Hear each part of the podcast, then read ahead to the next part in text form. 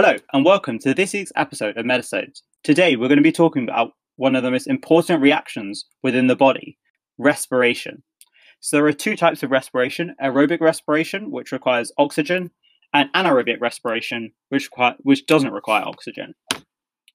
So, if we start with aerobic respiration, we have at its core an overall reaction of glucose plus oxygen going to carbon dioxide and water. It's quite simple, and that's probably what you learned at GCSE. But let's go um, further into the different stages of respiration. So let's start with glycolysis. So, glycolysis, as the name suggests, is the breakdown of glucose from um, primarily glycogen stores into pyruvate. So, there are t- two main steps uh, so, firstly, glucose is phosphorylated to form um, two molecules of an intermediate sugar which has three carbons, and this is known as GALP. And this basically activates the glucose so that it can um, be oxidized. To do this, so two ATP molecules are used, and that creates um, two ADP molecules at plus the two um, phosphate plus the two inorganic phosphates that become incorporated into this phosphorylated glucose. So you might be thinking if we're trying to make ATP, ATP is our universal currency of energy in living things. Why are we starting by using it up? Well, that's because in the second step, these two three carbon intermediates will be oxidized to pyruvate. Um, that releases four ATP molecules. And that means glycolysis has a net yield of two ATP molecules. This process, the second stage, is known as substrate level phosphorylation. Two protons are also removed from, from each of these intermediates, so that creates four protons overall, and these are used to reduce a coenzyme called NAD, and that forms two reduced NAD molecules, which are very important later in, in respiration. So if we look at the net yield of glycolysis, is that you've got two ATP molecules, you've got the next stage of aerobic respiration is called the link reaction. In this stage, pyruvate from glycolysis is converted into acetyl coenzyme A, and this takes place in the mitochondrial matrix. First, pyruvate diffuses from the site of glycolysis, the cytosol, across the mitochondrial membrane and into the matrix of the mitochondria. In the mitochondrial matrix, pyruvate is decarboxylated and dehydrogenated into a two-carbon molecule, acetate. As this happens, a molecule of carbon dioxide is evolved, and NAD is reduced to NADH. This acetate molecule then combines with coenzyme A to produce acetyl coenzyme A. This molecule is then used in the Krebs cycle, the next stage of aerobic respiration. The Krebs cycle also takes place within the mitochondrial matrix, the acetyl coenzyme A from the link reaction acts as a carrier for the 2-carbon acetyl group. It reacts with a 4-carbon molecule oxaloacetate to form a 6-carbon molecule citrate. The coenzyme A molecule is now available to be recycled back to the link reaction and pick up more acetyl groups. The production of citrate allows for the Krebs cycle to begin. Citrate is converted into a 5-carbon molecule by decarboxylation and dehydrogenation one molecule of CO2 is produced and NAD is reduced. This 5 carbon molecule is again decarboxylated and dehydrogenated, producing a 4 carbon molecule. Here, one molecule of CO2 is removed, NAD is reduced, and ATP is produced from ADP and an inorganic phosphate group by substrate level phosphorylation. This 4 carbon molecule is then dehydrogenated again to produce another molecule of reduced NAD, and FAD is also reduced to FADH2 no decarboxylation takes place. These reactions regenerate oxaloacetate, which allows for the cycle to continue again. The net gain of the Krebs cycle is 2 carbon dioxide molecules, 3 reduced NAD molecules, 1 ATP molecule, and 1 reduced FAD molecule. For each molecule of glucose, the Krebs cycle occurs twice, because two molecules of pyruvate are produced from each glucose molecule. Hence, we have to double the yield for each glucose. Thus, from one molecule of glucose, we get 4 carbon dioxide molecules, 6 reduced NAD molecules, 2 ATP molecules, and two reduced FAD molecules. However, it may seem that the two molecules of ATP that we produce from this Krebs cycle is rather insignificant. All these stages simply to produce two molecules of ATP seems rather wasteful. And we also produce and we also produce plenty of reduced electron carriers. Throughout the link reaction, Krebs cycle and glycolysis, there are several decarboxylation dehydrogenation reactions, catalyzed by decarboxylase and dehydrogenase, and the reduced electron carriers that I mentioned earlier somehow need to be dealt with, and for that I'll hand over to Anupam. Following on from the Krebs or citric acid cycle is oxidative phosphorylation. This occurs using the electron transport chain, which occurs on the inner membrane of the mitochondria. The inner membrane is folded into cristae to maximize the surface area available for oxidative phosphorylation.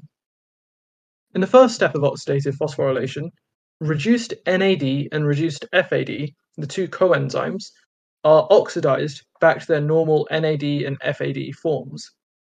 This releases hydrogen atoms, which then split into hydrogen protons and electrons.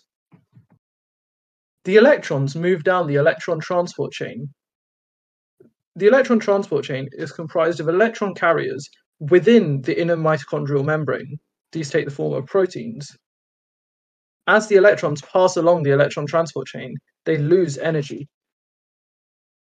This energy is used by the electron carriers to pump the hydrogen ions also generated from the oxidation of NAD and FAD across the inner membrane into the intermembrane space.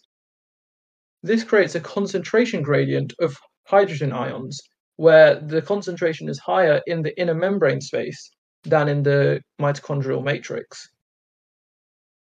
The hydrogen ions then diffuse back down this created concentration gradient back into the matrix via the ATP synthase enzyme on a stalk particle. This generates ATP from ADP by phosphorylation. The movement of H plus ions across the membrane generating ATP is also called chemiosmosis. The synthesis of ATP is important as this is what is the primary purpose of respiration to generate energy in the form of ATP. At the end of the electron transport chain, the electrons then join with oxygen from the blood and H plus to form water.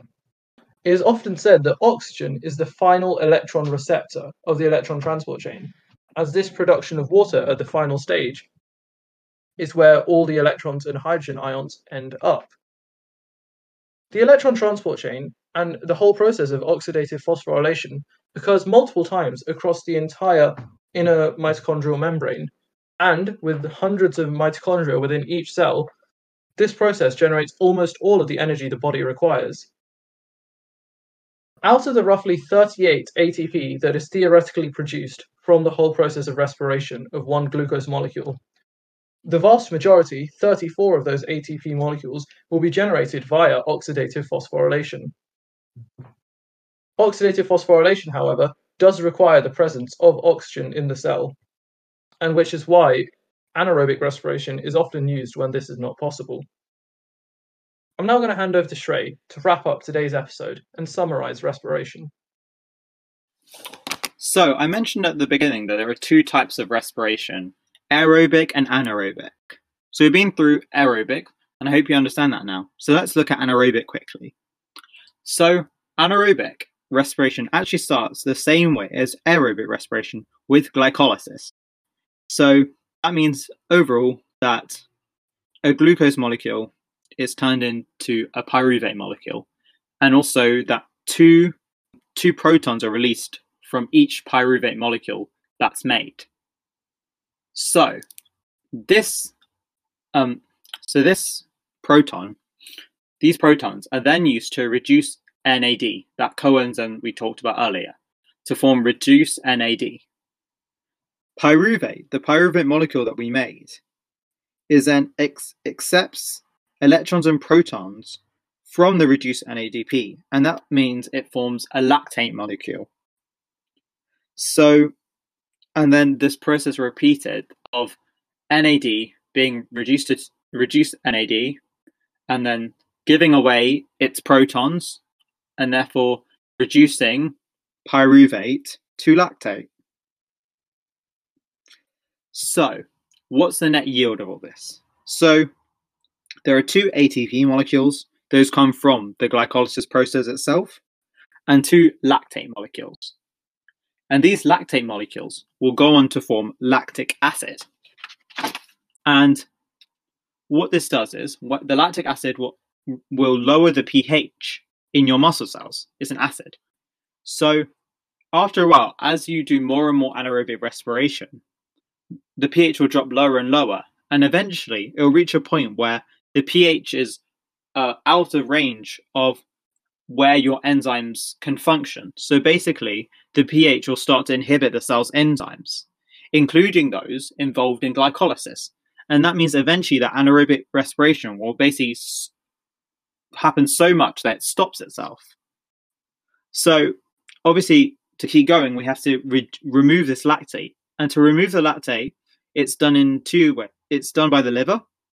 So the liver converts it back into glucose in a um, in a cycle called the Cori cycle. Um, and also it's oxidized to, to pyruvate again if O2 then becomes present again. Um, so that means that uh, how it works is that the lactate is dehydrogenated, so those hydrogen atom ions are removed, and basically uh, that pyruvate can then go into aerobic respiration as normal. But obviously, for that you will need oxygen to be reintroduced. And how this actually works, um, anaerobic respiration works, is useful, is that it's used at the very start when you've just started to exercise, because it's at the point where your um, the volume, sorry, the concentration of oxygen in your blood is not very high, but your muscles are working very uh, need a lot of energy, and this creates an oxygen debt that you build up as you exercise you'll use more and more aerobic respiration because that's a preferred way for your body to produce ATP because it doesn't produce the lactic acid. And once you've finished, once you finish exercising, if you've been like exercising really hard, you'll know that for a couple minutes after, you're still breathing really heavily. And that's so you can oxidize the lactate molecules that are built up in your body. And this is known as repaying the oxygen debt in your recovery At both anaerobic and aerobic respiration are both used during exercise. And they're both really important in the body. So, I hope you learned a lot more about aerobic and anaerobic respiration, about the glycolysis, the link reaction, the Krebs cycle, and oxidative phosphorylation, as well as anaerobic respiration processes. And I hope that that's given you a better understanding of how the body produces ATP, which is the universal currency of energy. Thank you for listening to this week's episode of Medisodes and tune in next week for another episode.